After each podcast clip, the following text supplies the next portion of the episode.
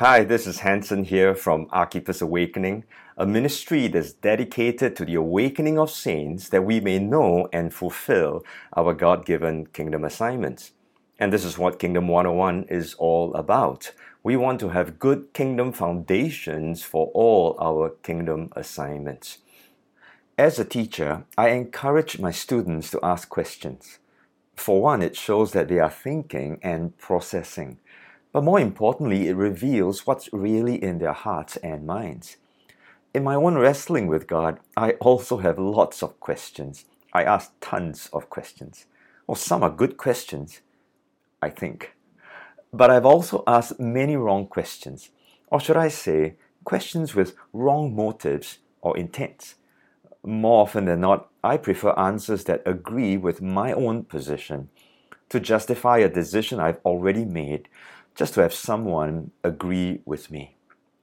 Thankfully, whatever my questions, God doesn't answer according to what I want to hear, but what I need to hear. He doesn't answer me according to my terms and presuppositions, but according to His word and ways. Our passage today, Matthew chapter 19, verses 1 to 12, deals with divorce. Is it allowed? When is it allowed? How do I get divorced? Practical questions, but not necessarily the right ones, especially when a marriage is breaking down and divorce is being considered. Those who ask these questions may not always be seeking the right answers, but answers they want to hear. On this note, I want to be extra careful and sensitive to everyone tuning in. I'm well aware that the issues experienced are not easy at all. However, if we desire the right answers, we have to ask the right questions. So, whether you are struggling in your marriage, or journeying with a friend who is contemplating divorce, or you're providing counsel to couples in their marital relationships and their challenges, let's learn from Jesus. Let's say a quick prayer together. Lord Jesus, Holy Spirit, come speak to us and teach us. We have many questions but give us the right answers. In Jesus' name we pray. Amen. Let's begin by looking at the first two verses of our passage, verses 1 and 2 of Matthew chapter 19. Now it came to pass, when Jesus had finished these sayings, that he departed from Galilee and came to the region of Judea beyond the Jordan. And great multitudes followed him, and he healed them there. Now these are transitional verses. Jesus had just finished the fourth kingdom discourse. And these end of discourses are usually marked by a familiar phrase, now it came to pass when Jesus had finished these sayings. Now, what are these sayings? Well, we go back to Matthew chapter 18, and it's all about kingdom relationships in the kingdom community. Now, keep this in mind because this provides a very important context for this whole passage about divorce, or more accurately, kingdom relationships in kingdom marriages. Jesus makes a journey from Galilee to Jerusalem, and we are told that he goes by that region of Judea beyond the Jordan. Now, this is largely known as Perea. Beyond means the eastern side of the Jordan. It's a common route for Jews because they want to avoid that region of Samaria. Now, not that Jesus avoided Samaria. In fact, he did go to a village in Samaria, but he was rejected by the people there en route to Jerusalem. And thus he detoured via Perea. We also note that this is not his first trip to Jerusalem, but this is the final one. In Luke chapter 9, verse 51, we are told, It came to pass when the time had come for him to be received up, that he steadfastly set his face to go to Jerusalem. Now, as he moved on, great multitudes followed him, and he continued his ministry. But this increasing popularity would bring increasing hostility. And Matthew chapter 19 and chapter 20 both will set the stage for the final confrontation when he gets to Jerusalem. And so enter the Pharisees in Matthew 19, verse 3. The Pharisees also came to him amongst the multitudes, testing him and saying to him, Now, these Pharisees must have watched Jesus' YouTube channel and heard his teaching, Sermon on the Mount, and specifically his teaching about divorces. In Matthew chapter 5, verses 31 and 32, in the Sermon on the Mount, Jesus had already addressed this situation. Now, the Pharisees' intent was to test. Now, here comes that same word, peirazo, where we have met before and we have seen before. When Satan tested Jesus, this is the same word, to tempt him, to expose fault, to prove him wrong. And they questioned him with hope of Jesus giving all the wrong answers. They never expected Jesus to provide all the right answers, in turn, exposing their wrong questions as well as their wrong intentions and their hearts. And so we're going to go through some of the questions in this passage to see what might be the wrong questions and what would be Jesus' right answers. Question number one Is it lawful for a man to divorce his wife for just any reason? Is it lawful, Jesus? The Pharisees were referring to Deuteronomy chapter 24, verse 1. And it reads When a man takes a wife and marries her, and it happens that she finds no favor in his eyes because he has found some uncleanness in her, and he writes her a certificate of divorce puts it in her hand, and sends her out of his house. Now, this word uncleanness can also be translated nakedness, something indecent, or shame. In the ESV, some indecency. In the NIV, something indecent. Now, in the days of Jesus, there were two rabbinic schools, Shammai and Hillel. Now, they would interpret this phrase a little bit differently uh, the Shammai school would look at something indecent and focused on the word indecent, referring to sexual immorality, uh, marital unfaithfulness. So that's the indecency that the school of Shammai would interpret. But the school of Hillel would look at something indecent and focused on the word something, which means anything, anything that upsets the man or brings a shame to him. And if the wife would burn his food or not speak to him correctly, rude, that's something that brings shame. Now, this verse would then also be applicable. So the Pharisees were really asking, Tell us, Jesus, what do you think? Yeah? They were trying to trap him. But what was really the main issue for the Pharisees? They were not really interested about divorce per se, but the reason for divorce. See, divorces were commonplace in those days, uh, accepted. Why? Because it's according to the law. I'm not breaking any rule in the book. Question is, how do I interpret the reasons? How do I justify divorce? So, what does the law say, my dear Jesus, a great teacher? And Jesus looks at them, and in his heart, he's just really saying, Wrong questions, guys. You've got the wrong focus. It's not about divorce. Here's the right answer it's about marriage. And since you're referring to the Torah, why not back up a little? Let, let's go all the way back to Genesis. Have you not read? See, Jesus answers Scripture with Scripture. Matthew chapter 19, verse 4. He answered and said to them, Have you not read that he who made them at the beginning, that's Genesis, right? Made them male and female. Now referring to Genesis chapter 1, verse 27. And it said, For this reason, a man shall leave his father and mother and be joined to his wife, and the two shall become one flesh. Now that's chapter 2 and verse 24. And so then they are no longer two, but one flesh. Therefore, what God has joined together, let not man separate. Can you see that the Pharisees asked the question, but Jesus chose to answer it according to what is on God's heart? It's God's original design and intent for marriage. In other words, let's not talk about divorce. Why don't you understand what marriage is first? Then you will have the right answers, you have the right framework, the right principle.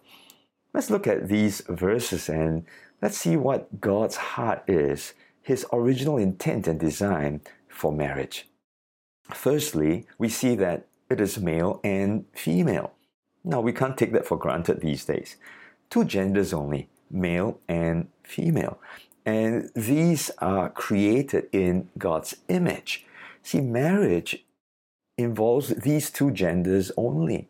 Today, we're saying any combination is fine because there are so many variations of gender. The Lord is reminding us once more. Let's go back to the beginning. This is what it is. And remember and see that the male and the female were both created in God's image. So get this right. Marriage is not about us. Marriage reflects God's image because when these two come together, God wants to be glorified through this marriage. It's not so much about my happiness, though I can have joy in a marriage. It's not about my satisfaction, although I do derive that in and through a marriage. But ultimately, a kingdom marriage reflects and reveals the image of God. Then the second point is that the man is to leave and be joined. And in some places, in some translations, we will see leave and cleave. Let's take note of something here. This point is addressed to the man. Now, in many cultures, the woman's leaving of the parents and of family, that's assumed because they take on the name of the man, they leave their household and they move in with the man. But this instruction is especially important if we understand why it's given over to the man. Leave, that word leave literally means abandon. Now, it doesn't mean to forsake them and don't care about father and mother anymore, because the Bible does tell us to honor our parents still. But we are to leave this family unit that we once were a part of, and now we take responsibility for a new kingdom unit and our own family. And a problem in our culture these days is that the man does not fully leave, and so they're still hanging on to the coattails, you know, or the apron strings of their mother, and they're trying to ask the family still to look after them and do things for them. And he does not assume and take on the responsibilities that he now has as a husband, a kingdom assignment. So if you want to have a good marriage, guys, listen to this. Learn how to leave so that you can cleave, you can be joined to your wife. You don't just leave and do whatever you want. Now, this word join actually means glue, literally, to be glued to your wife. And can I add super glue?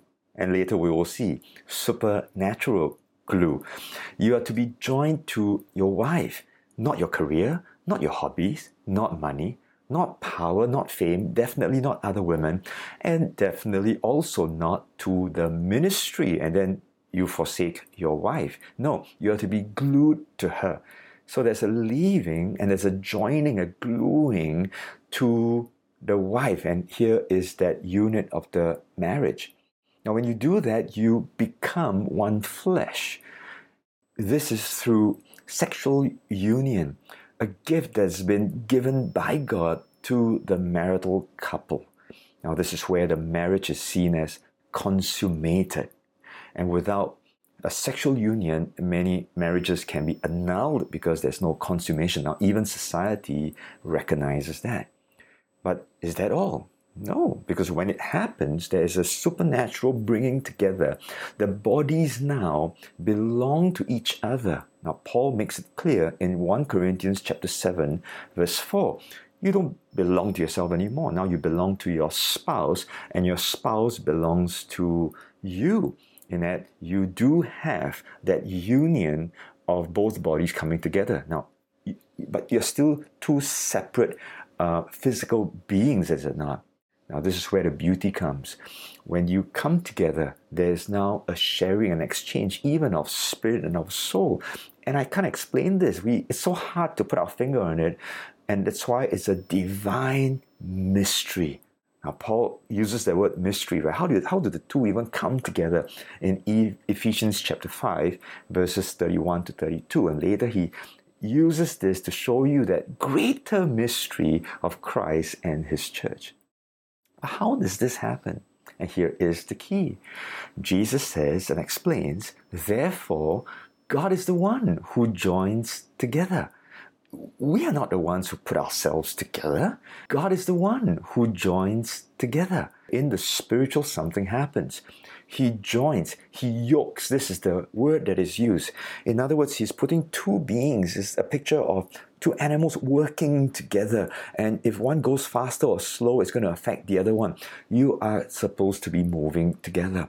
Man is not to separate what God has joined.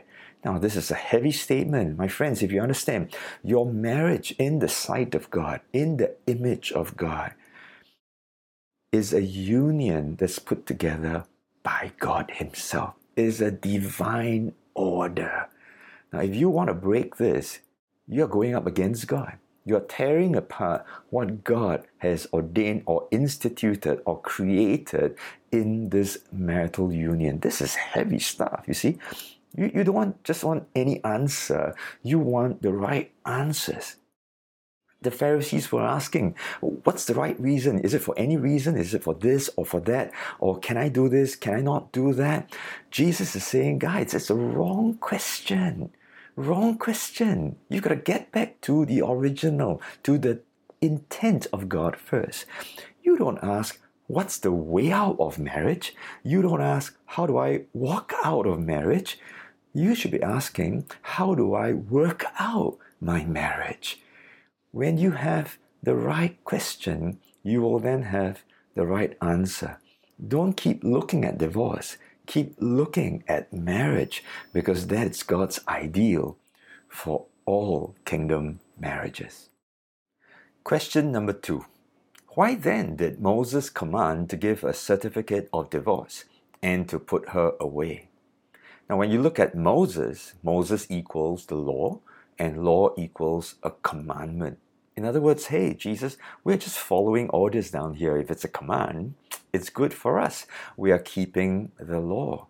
Now, here's an interesting observation the word divorce comes from a Greek that means to release, and in this case, to put away or to send away. It's interesting because in the case of forgiveness, to release a debt, the same word is used. But for forgiveness is the release and the cancellation of a debt. And yet in divorce, the same word is the release and the cancellation of a person. Just ponder that for yourself. So, why then did Moses command a certificate of divorce? Wrong questions, guys. Wrong questions again. It's not a command in the first place, it's a concession. So you don't ask, why is there even a command? You should be asking, why that concession if God hates divorce and he doesn't want divorce in the first place? Moses did not command divorce, he permitted divorce. In Matthew 19, verse 8, he said to them, Moses, because of the hardness of your hearts, permitted you to divorce your wives. But from the beginning, it was not so. See, Moses did not order you to give a divorce, he permitted that. But if you go back again to the beginning, you remember Genesis, guys? In God's original design and intent for marriage, there is to be no divorce. In God's heart, in His mind, in His design, marriage is permanent. That's His desire. God hates divorce. God does not want divorce. So, why is divorce even mentioned in the law then? The Lord speaks so clearly to these Pharisees. You want the reason? I'll tell you the reason. Because of the hardness of your hearts. The hardness of your hearts. God factored in the condition of men's heart. That was not his design, that was not his intent. If he had his way, his desire, he would not have divorce at all. It was the hardness of hearts. Now, what is hardness of hearts, right? What do hardened hearts result in? You have pride, you have stubbornness, you have rebellion, you have perverseness, hardness of heart. A heart would be self seeking, selfish, self righteous, unfeeling, unloving, uncaring, unforgiving, and the list can go on. Imagine living with someone like that. Imagine being married to someone like that. So the concession or the permission for divorce was in fact a protection for the one being divorced. Because of the hardness of heart, God was factoring in this condition. He was looking at both sides and he says, I don't like this, but I tell you what, if I don't allow you divorce in your marriages, man, it's not going to be a pretty picture. You are going to take this to either one of these extremes and you're going to kill each other anyway. So, can you see this catch 22 situation? Should there be divorce or should there be no divorce? Either extreme is unhealthy, either extreme is dangerous. Consider this with me. If we make this a command, thou shalt not divorce.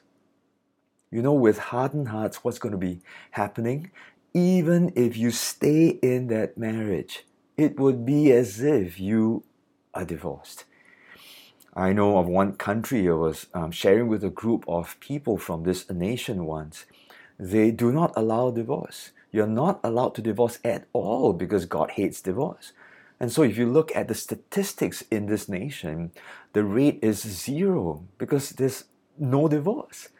But if you look at the marriages, broken marriages, multiple partners, annulments, annulments for convenience, out of convenience, uh, desertion, they leave that marriage because and they just separate with one another. They're still legally married, but they will marry someone else. See, if their focus is on just keeping the letter of the law, you will miss the spirit of the law. And you will miss God's original intent and design for marriage. But what if we allow divorce, right? It's a concession. Let's give it uh, that concession. Now, it sounds really good. But with hardened hearts, this will become a convenient escape clause or a loophole. Now the focus is on how do I get a divorce instead of how do I stay married. Now, if you want to find a reason, you will always find a reason. And today we have reasons of irreconcilable differences, incompatibility, or we can't communicate anymore. I have fallen out of love oh, financial issues, it's too difficult, you know, we can't come to terms with this, so let's break up. Um, I made a wrong decision when I was younger, so can I change my mind now? Or even better, I have now found my soulmate. God wants me to marry the right person because the one I'm with now is not the correct one. See, if we make it a concession, which is right now, we find all kinds of reasons, and if you're going to find a loophole, you will locate it. You will look for it and you will find it. Either position or either extreme can be exploited. And we will see that even the exception that Jesus mentions, this, these two words, sexual immorality, this can also be exploited or conveniently used just to justify the desire to end a marriage or the unwillingness to save a marriage. Matthew chapter 19, verse 9. Jesus then goes on, I say to you, whoever divorces his wife, except for sexual immorality, and marries another commits adultery, and whoever marries her who is divorced commits adultery.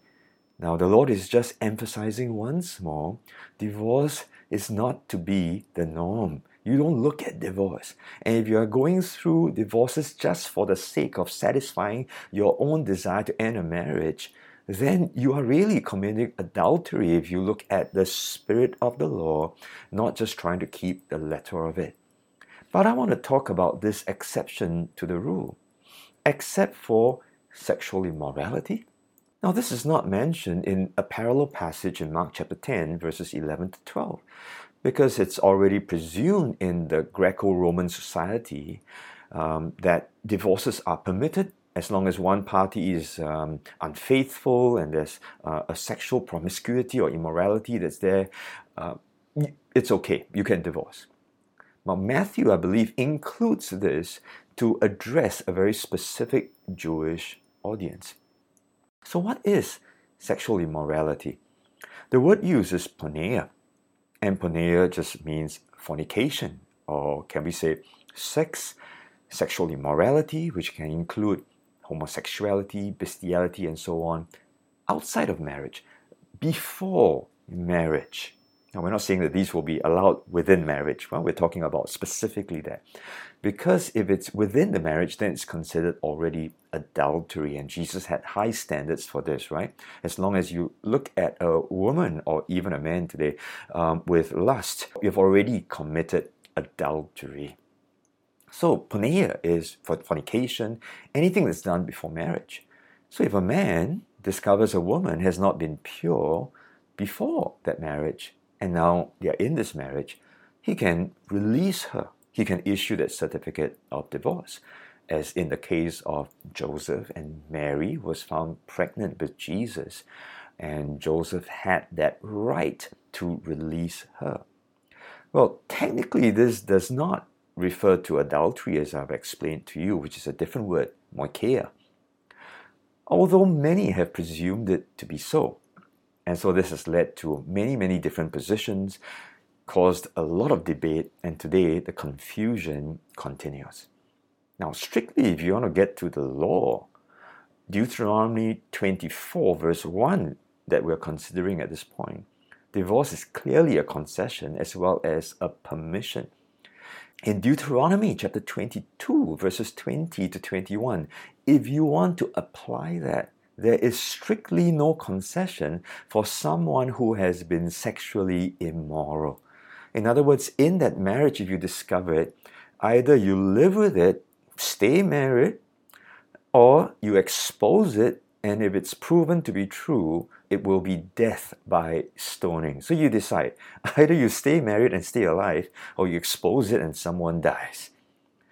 If it's adultery, no concession at all. Death by stoning for both the man and the woman. So think about this between divorce and death, it's easier to focus on divorce, right? No one wants to be looking at the death penalty. Now, whether the Old Testament or the New Testament, I hope I've helped to establish something when we went through Matthew chapter 18, and it exists and continues, the context applies here. The king is very serious about righteousness, and that includes sexual purity. He's also very serious about sin, sexual immorality, in the kingdom of community, and especially in the marital relationship. Guys, don't fornicate. In other words, don't don't commit sexual sins before your marriage. Stay pure. And when you get into that marriage, don't commit adultery. Don't do anything outside the marriage. Look at your marriage. Work out your marriage. Work at your marriage. Now let's pause for a moment. If you want to adhere to these standards, Christians, kingdom people, with society and the culture that is so lax in these standards these days, who can get married? Or stay married. And that's why it's easier to focus on divorce. So, is Jesus thus endorsing divorce with this exception? Now, it's easy to come to that conclusion, is it not? Oh, thank you, Jesus, for this exception. Oh, God grace, God grace. It depends. Listen to this. It really depends if you're reading this with hardness of heart or not. If you have a hardened heart, then you and I, we will respond like the Pharisees. We will focus on the wrong question and the wrong point. We will miss all the right answers and the right ways of the kingdom, which is to focus on God's design and intent for marriage. So, how are we to go about this? Surely we cannot approach this with hardened hearts we need humbled hearts. And the humility of heart is what will counter the hardness of hearts. Jesus came that we can today have hearts of flesh, to be given a new heart, the heart of the King. And these are humble hearts. Let me give you a few points. I hope that these will be helpful. See, humble hearts will remember, number one, that the way into the kingdom is through humbleness of heart. Both the husband and the wife are simply two sinners that became saints, saved by grace through faith. There's no place for pride at all. I can't look at my wife and say, I am better than you. And she can't look at me and say, hey, I am better than you. No, we are both sinners saved by grace through faith. We humble ourselves to know that we can't be saved by ourselves. Jesus has to bring us in. Now, the way we come in, remember, humility of heart, be like little children, is the way we continue and excel in the things of the kingdom and even in our kingdom marriage. Number two, humble hearts will remember that the way to deal with and relate to one another is with humility. We must learn to see each other through the cross. And this never ends, and it will never end until we meet Jesus. We came in by the cross, we have to live with the cross, and we learn to see each other through the cross. Two things are important here love and forgiveness. Today, when I preach at weddings or I counsel wedding couples, I'll say this one simple statement, very easy statement to remember. In your marriage, love much, forgive often. That's the cross, is it not? As He loved, so are we to love one another. As He has forgiven, we are to forgive one another. If you forget the cross, your marriage will begin to break down. You will look at one another and begin to fight with each other. Very soon, you will be turned away from one another. And guess what? That direction will just take you further and further apart. And the ultimate eventuality is you're going to find that door of divorce and you're going to walk through it. See, humble hearts in the marriage will remember this. They will remember Matthew chapter 18, which is the context also that we have already considered. Apply that countermeasure of forgiveness. Break that counter mentality to keep counting the wrongs of your spouse and keep bringing it up over and over again. Forgive often, forgive much. But what if one party remains non repentant and continues to commit sin after sin? Then you apply Matthew chapter 18, verses 15 to 20 across all four levels. Remember the heart of the king. It's always about restoration, but never at the expense of righteousness. You see, we apply the principles of the kingdom because humility is the way of the kingdom. Humble hearts will also remember that the way of the kingdom, number three, is a much higher way because it is God's way for His people. Kingdom marriages are to paint a picture of Christ and the church. And humble hearts readily acknowledge we know we cannot achieve this on our own. Paul says in Ephesians chapter 5 verse 31, for this reason, a man shall leave his father and mother and be joined to his wife, and the two shall become one flesh. Quoting from Genesis again. But this is a great mystery. But I speak concerning Christ and the church. Do you know that your marriage is to reflect the image of God and is to reflect the picture of love between Christ and His church and how much the, the, the, the, the King loves His people to come to die for them, to give his life for them, and to bring them to be their own. Forgave them, brings them in. See, this is the picture of Christ and his church. And every Christian marriage, every kingdom marriage is to be a representation of that. Kingdom marriages must bring glory to Jesus. This should be the focus. We shouldn't be looking for divorces, however difficult and challenging, we go back to the right answer.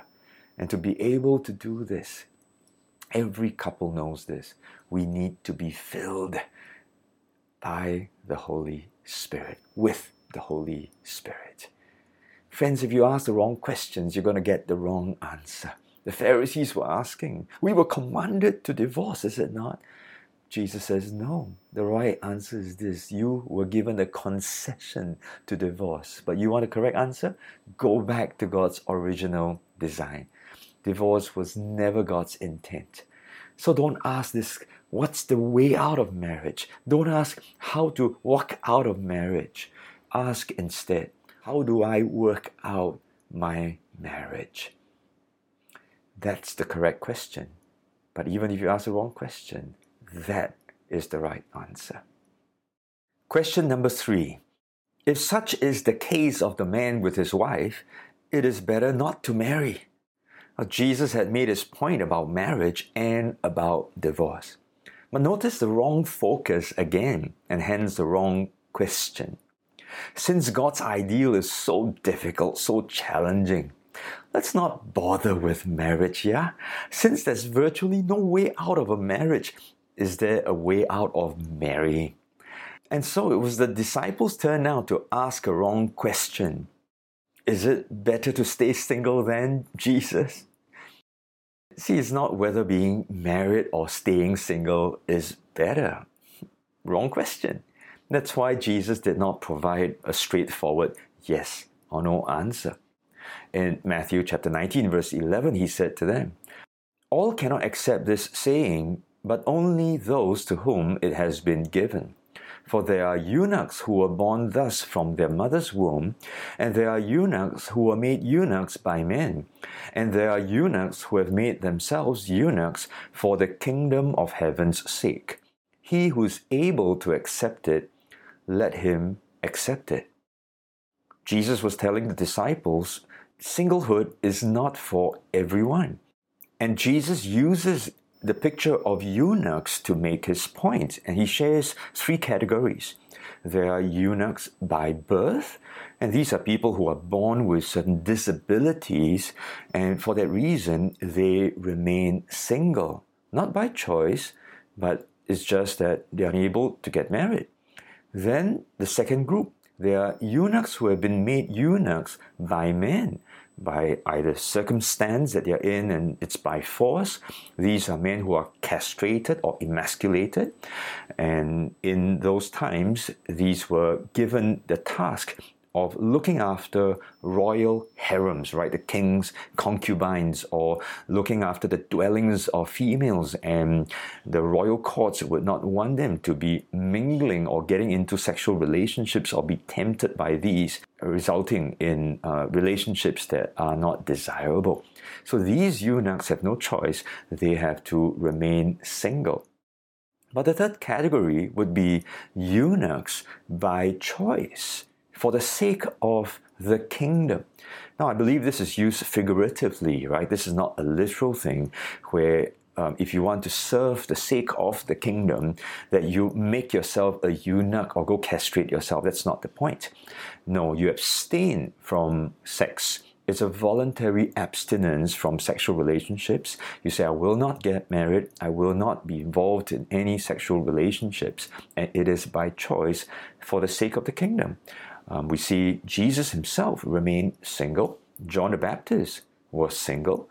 Now, some say that Paul was single, but I believe that he was married because, as a member of the Sanhedrin, most likely he was married. But perhaps his partner or his wife uh, would have left him after his conversion um, to serve Jesus as the Messiah. And after that, he remained single for the rest of his time. And so these are people who have decided to say, I want to serve Jesus and the things of his kingdom. I don't want anything else to distract me. I will remain single. But the point is this it's not whether you're single or you're married, which is better. Neither is better. Marriage is not better or more spiritual than singlehood or a higher calling than singlehood. Now, I make this point because there's a lot of focus on getting married, finding the right person, and that's a very natural desire for a lot of people. A lot more focus on marriage. But this has, if we are not sensitive, is caused singles to feel as if they are second class or they're neglected. So let me say this marriage is not better than singlehood. At the same time, singlehood is not better than marriage. For a season, even in certain quarters today, celibacy as an ascetic lifestyle is promoted as being more spiritual as a higher calling. Not necessary. Uh, in fact, those who have adopted or chosen such a lifestyle with that kind of understanding to serve the Lord, this has led to many sex scandals and issues within the church as well as the ministry. Look at Paul's advice to singles. If they cannot exercise self control, let them marry, right? It's, it's not whether one or the other is better. And his point is this it is better get married than to burn with passion and you can't control it. 1 Corinthians chapter 7 verse 9. But yet he also acknowledged if you want to remain single, fine, because if you're married, you will be looking after your spouse and your children and you may be distracted. But if you're single, you can serve the Lord without distraction. 1 Corinthians chapter 7 verse 35. So can you see it's not whether you're married or whether you're single. The point is this. Live righteously, live humbly to the glory of Jesus and his kingdom. If you're going to be married, reveal Jesus and his kingdom. If you're going to be single, reveal Jesus, be holy, remain pure. Ask the right questions. You're going to get the right answers. Let's bring this teaching to a close. Wrong questions, right answers. Matthew chapter 19, verses 1 to 12, seems to be about divorce. That was the Pharisees' intent to test and trap Jesus into providing answers that served their purpose. Jesus turns it around to reflect the true kingdom purpose marriages that bring God glory. To understand the spirit of the law, you need to get to the heart of the one who gave the law. It's always about restoration, but also always about righteousness. Hardened hearts are not able to understand this. Hardened hearts will have a wrong focus. They will ask the wrong questions and only seek for answers they want to hear. Now, even if these are wrong answers, they will make it sound right for themselves to suit their purposes. Most want the easier way. Between working out a marriage and looking for a way out of marriage, divorce was always and is always the easier option. There is no easier way, friends, only the kingdom way. God's original design and intent for marriage. Kingdom people are to strive to have kingdom marriages that would reveal Jesus, our King, and his kingdom. This is only possible with humbled hearts, fully yielded to and enabled by the Spirit of the King. Even the disciples, in trying to get it right, got it wrong. They wanted the easier way. Let me say it again. There's no easier way, only the kingdom way. And only humble hearts can accept that. Whether married or single, there will be challenges and it will require sacrifice. Either way, we all need the Holy Spirit to enable us to live for the King. As we close, again I say, I want to be extra sensitive to everyone tuning in, especially if you are struggling in your marriage now, or you've gone through a divorce, or are going through a divorce at the moment. Every situation is different and challenging. This teaching does not provide all the answers to your questions. My prayer is that this teaching would have provided you with kingdom principles to understand the heart of Jesus, our King, as you seek Him for the right answers. Let's pray. Lord, thank you for speaking to us, teaching us, and guiding us. Not what we want to hear, but what we need to hear. Even when we ask the wrong questions, we know you will always provide the right answers. I pray for hearts to be humbled, Lord, by you, for you. I pray for the hardness to be taken away, Lord, that you give us new hearts, Lord. Hearts of flesh, no longer of stone, but hearts of the King. Lord, we can only do this by your Holy Spirit. I pray for those journeying with friends and marriages they are going through difficult times. Grant us wisdom, compassion, love, so that we can counsel correctly. But grant us also boldness and courage to speak the truth in love. I pray for those struggling in their relationships and their marriages at the moment. Lord, give grace, Lord. But I pray also for hearts to be turned to you to hear the right answers and to obey and to live for you. And so thank you once more for this time together. We bless you. In Jesus' name we pray. Amen. Thanks for joining me for another Kingdom 101 teaching. For past teachings, visit our website, kingdom101.arkeepersawakening.org. Until the next time, this is Hanson signing off. Stay awakened, aligned, and assigned. God bless you.